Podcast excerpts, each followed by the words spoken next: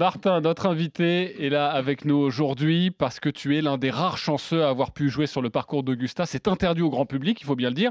Mais tu as réussi cet exploit, c'était en 2014. Ouais. Comment ça s'est passé et comment tu as pu jouer à Augusta? Alors déjà, le premier truc pour euh, déjà aller à Augusta sans payer, c'est un très bon moyen, c'est d'être journaliste. Donc bah, c'est la, la voie que j'ai- pendant quelques années avant euh, Bravo. prise. Voilà, j'y suis- arrivé et donc euh, bah donc on a eu, tu sais qu'on a eu, on- donc, donc, à l'époque je travaillais pour pour Journal du Golf, mon, mon, mon journal de cœur qui est toujours qui existe toujours et et on avait mis beaucoup beaucoup de temps, ne serait-ce qu'à être autorisé à ce qu'on nous réponde que oui éventuellement vous pourriez avoir une accréditation. Je crois qu'on avait mis 8 ans. Pendant 8 ans, tous les ans on demandait, là, là, ça, ça venait pas. Et donc un jour ça vient. Et le premier qui allait, c'est normal, c'était Arnaud Thious, mon rédac chef, donc qui allait en 2013 pour la première édition. Et la deuxième, donc pour euh, notre deuxième édition, c'est moi qui y vais. Donc là, je suis accrédité. Je crois, je crois que j'étais pour Journal du Golf ou l'équipe, je sais plus. Et donc, euh, bah, tu arrives à Augusta, un peu comme ce que tu as fait, euh, Fabien, il y, a, quelques jours. Moi, je l'ai vécu trois fois, ça. Et à chaque fois, en fait, c'est la même chose. C'est ça qui est rigolo, c'est qu'à chaque fois que tu reviens à Augusta, même si tu as entre guillemets l'habitude, c'est toujours Disneyland. C'est toujours cette espèce d'endroit. Improbable, incroyable et dont, n'importe quel golfeur à peu près normalement câblé euh, rêve euh, éveillé quoi. Avant ou après le Masters, enfin, on a tous eu envie de, fouler la terre promise parce que c'est vraiment ça quoi.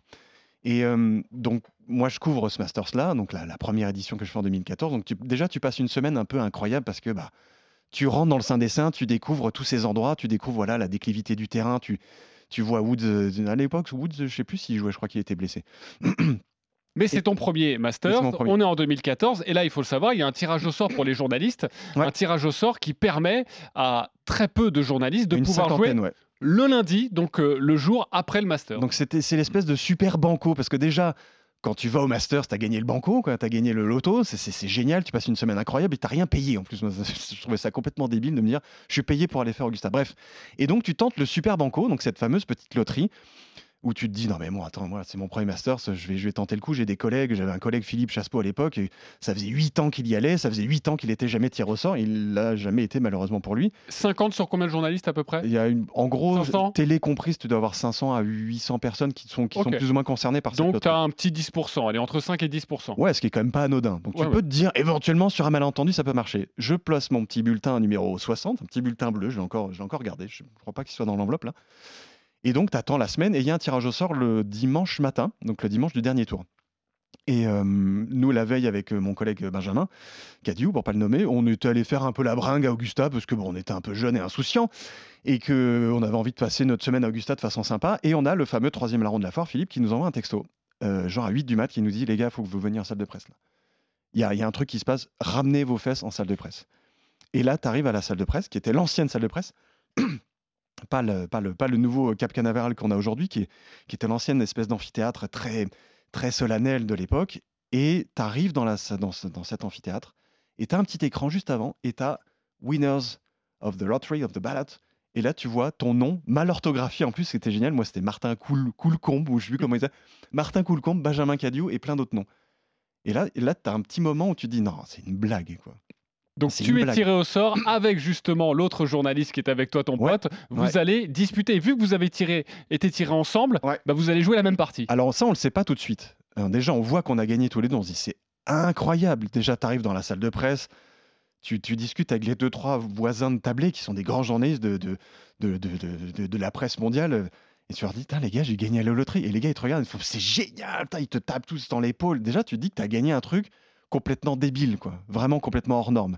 Tu passes une journée un peu, euh, un peu sur, les, sur, un, sur un nuage, mais tu as quand même un boulot à... faut quand même être présent. Enfin, tu as le dernier tour du Masters à, à assumer. Faut, faut, Ah, moi, je sors de mon métier tout de suite. Là. Mais tu- oui, tu sors forcément de ton métier. Et tu sors d'autant plus que tu as une espèce de réunion vers, euh, vers 10-11 heures le matin et tu as les, les officiels d'Augusta qui réunissent tous les gens qui ont gagné le ballot et qui, et qui t'expliquent, voilà, qui te donnent la petite enveloppe là que, que j'ai gardée évidemment, qui te disent, voilà, ça c'est votre, votre tea time, vous avez... Vous avez, vous, avez, vous, vous avez le droit de, rentrer dans, les, dans le sacro-saint des saints le lendemain à 10h et vous avez un tea time à 11h. Et ils t'expliquent comment ça va se passer.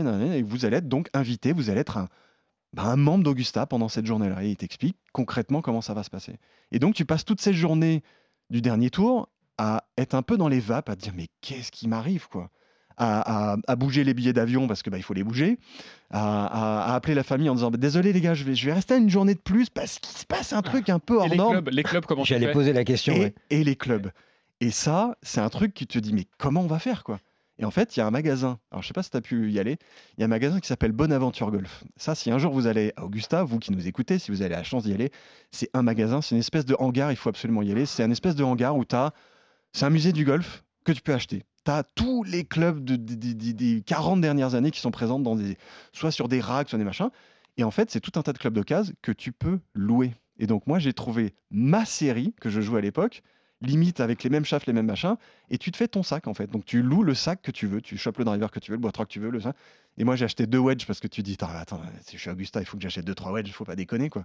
T'achètes deux trois balles de balles, un gant histoire de dire, et on y va quoi. Ok, on y va. On est donc le lundi matin. Comment ça se passe? Là, tu te présentes au team numéro 1. D'ailleurs. Euh, toi, tu veux pas partir des, des, jaunes, on va dire. Tu veux partir comme les professionnels la veille. Et il faut savoir que c'est les mêmes positions de drapeau que la journée du exactement. Tu joues les mêmes drapeaux. Tu joues des greens qui ont qui ont été arrosés, qui n'ont pas été tondus, qui n'ont pas été roulés, qui ont un tout petit peu poussé, mais bon, c'est à peu près les mêmes greens. Euh, c'est à peu près les mêmes greens. Mais ce qui est, fou avant même d'arriver sur le terrain, c'est tu arrives dans l'endroit même où tu as accès à un endroit qui est hors norme, qui est le vestiaire des champions. Parce que ton vestiaire, c'est pas un vestiaire lambda dans un coin, c'est le vestiaire des champions du Masters. Tu as droit de rentrer dans un truc, il y a marqué Masters Private Room, et c'est l'endroit où sont les vestiaires de tous les anciens champions du Masters. Donc moi j'ai partagé chacun un casier d'un ancien un casier. Alors évidemment la, pièce n'est pas très grande, elle doit faire à peu près la, taille de, du studio là, et, donc il y a certains vestiaires qui sont partagés. Par exemple Sam Snead partageait son vestiaire avec Sam Snead, avec euh, Vijay Singh pardon, et moi c'était mon vestiaire. Donc tu as, Sam Snead, euh, Vijay Singh, Martin Coulon. Et là, tu fais, mais c'est n'importe quoi. c'est une blague. Tu ouvres le truc, tu as les petits casiers, tout est. Et tu as accès à à tout ce clubhouse, tu vois le trophée du Masters, tu peux le toucher.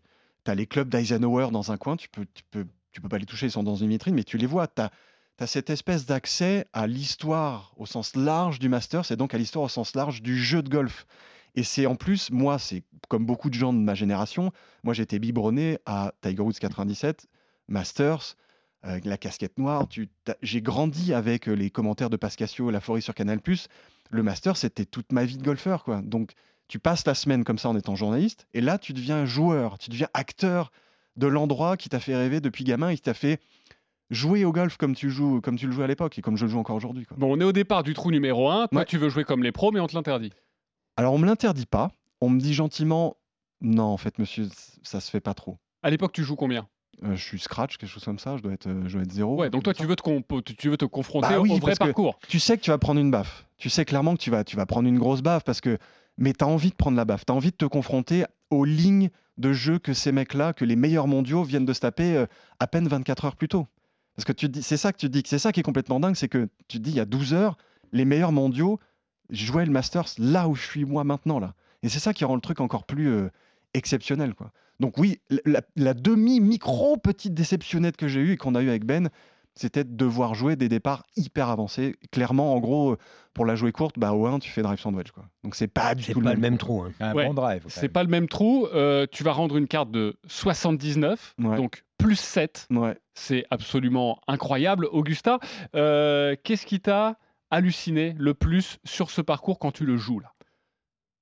Euh, Alors, évidemment, c'est les greens, mais c'est plus le fait que tu n'as jamais les pieds à plat jamais les pieds à plat. Tu as toujours une petite pente, tu as toujours un petit peu la balle au-dessus des pieds, en dessous des pieds, tu as toujours une petite déclivité. Ça, tu t'en rends évidemment compte en tant que spectateur parce que tu vois à quel point c'est torturé ce parcours. Enfin, je veux dire, entre le haut du parcours qui est le, à peu près le départ du 1 et le green du 12 qui est en bas, tu as 68 mètres de mémoire, tu as quasiment la, hauteur de, l'arc de triomphe. Enfin, c'est énorme. Quoi. Mais quand tu le joues et quand tu es sur les fairways, en particulier, je sais pas, des fairways auxquels tu n'as pas accès évidemment, mais genre celui du 11, tu t'en rends pas compte, mais il n'y a jamais une zone de plat. Tu es toujours en train de créer quelque chose. Et c'est ça que je trouvais, c'est ça que c'est ça que je pressentais en tant qu'observateur, tu vois, en tant qu'observateur à la télé et observateur sur place. Tu sens qu'il y a, il faut créer des shots à Augusta. Mais quand tu l'as dans les pieds, dans les, dans et que tu le vois, il faut jouer des coups tout le temps. Il faut créer tout le temps quelque chose. Tu as ramené dans le studio RMC ta carte de, euh, ta carte de score. Comment ça se passe dans la main corner? Euh, Le 11, donc c'est par 4. Tu as, as, les espèces de frissons que tu as eu quand tu es arrivé la première fois. Mais là, ils sont encore euh, décuplés parce que bah, il fait beau. Tu es en train de jouer le parcours. Tu es avec un caddie et tu joues bien. Moi, je joue bien ce jour-là. Et je joue bien parce que je prends le truc comme une espèce de chance exceptionnelle Et tu te dis, mais qu'est-ce qui peut m'arriver, quoi? Que je fasse droite 1000 ou que je joue. Euh, que je joue 79, qui n'est pas un score exceptionnel, mais quand en soi, tu t'en fous. le score, je m'en foutais en fait. Tu prends tellement le. Tu, tu, prends, quoi. Je sais pas comment exprimer le truc autrement. Tu t'en bouffes, Et tu prends. Moi, j'ai dû prendre, je sais pas, 450 photos pendant toute la journée parce que là, tu as le droit de prendre ton petit appareil photo, king, king, king, king, et tu te filmes, tu te. Mais c'est un espèce de machin hors du temps complet. Donc euh, tu profites. Moi, je veux savoir comment ça se passe quand tu arrives sur le départ du 12. Voilà, et que tu as ce décor. Et ben là, c'est là où tu te rends compte, et encore une fois, tu te rends compte quand tu es spectateur, mais c'est autre chose quand tu es sur le départ, tu te rends compte de la difficulté visuelle de ce trou-là. Euh, donc moi, le drapeau, il était placé sur la partie droite du, de ce green, qui a un petit green en haricot, qui est un peu, qui est un peu déjà pas évident à jouer, parce qu'il a une profondeur toute petite, toute petite. Mais ce qui est compliqué, c'est de gérer. Tu n'as aucune notion de profondeur. Tu as un coup de fer neuf de mémoire. Il n'y a rien, il y a 125 mètres, quoi, 130 mètres grand max. Et en termes de visuel, tu n'as aucun référentiel de profondeur. Parce que dans, dans l'axe dans lequel le, pardon, le drapeau était à cet endroit-là, tu as le départ du 13 qui est loin. Et tu as tout un tas de, de notions de couleur. Tu as le vent, et puis c'est hyper perturbant. Donc as, et puis tu vois un tout petit, toute petite languette de green et tu te dis mais il est où le drapeau? Où est-ce que je vais poser ma balle quoi? Donc c'est là où tu fais confiance à ton cadet qui dit non non mec, c'est ce club là, t'inquiète pas, joue le club. Ok, et tu fais quoi? Euh, je, la mets, je la mets forte derrière dans le bunker, pendue. Je mets, euh, je, te retrouve avec une sortie de bunker injouable. Je me dis, mais je vais la foutre oh. dans l'eau. Elle a failli partir dans l'eau, mais à, à Wattmeet, je sais même pas comment elle fait pour pas partir dans l'eau. Je gratte le chip, le premier et je boite le deuxième chip pour oh. faire bogey. Et je pense que c'est le meilleur bogey de toute ma vie. tu te dis, mais même ça, même ça, c'est exceptionnel. Toi, tu te dis, je raconte un bogey, mais c'est un, un bogey exceptionnel. Exceptionnel. Tu te dis, mais tu rentres là, les mecs, ils étaient fous, mon caddie, il était dingue. Ben, il me regardait, mais genre, euh, avec les yeux comme ça. C'est, le, c'est un des plus beaux moments de ma partie, ce bogey-là, t'imagines? Ok. Le trou le plus dur? Euh, Pour moi, c'est le 5. 4-5, cet enchaînement-là. 3-4-5. On s'en rend pas compte, mais c'est. 3 parce que parce que c'est un tout petit trou, tu as l'impression que tu peux l'agresser. En fait, le, le, green, il est en dôme, il y a très peu de place pour, faire place, pour placer la balle. Tu as un coup de 100 mètres, mais il faut pas se gourer. Moi, j'ai pris un double là-dessus. Euh, j'avais un coup de 100 mètres à jouer. Le 4 parce que c'est un par 4, mais, mais c'est un monstre. 3. Le 3 par... Non, euh, non, le 4. Le 4, c'est un par 3. Oui, excuse-moi, pardon. Le, 4, c'est un par 3. On va y arriver. Qui, qui, est en soi monstrueux. Et le 5, moi, moi c'est un des trous que je voulais voir de mes yeux et que je voulais jouer parce qu'on s'en rend pas compte, il est pas, il a pas l'air spectaculaire, mais c'est un monstre ce trou-là. C'est un monstre parce que, parce que tout, parce qu'il est long, parce qu'il est stratégique, parce qu'il y a un bunker, parce que, parce le que green, le green est fou. Enfin, c'est Augusta sous stéroïde ce, ce trou-là, quoi. Merci de nous avoir fait euh, partager cette euh, partie absolument incroyable. 79, c'est absolument exceptionnel. Et en tout cas, on y était avec toi et, on rêve un jour tous de, de pouvoir le, le faire.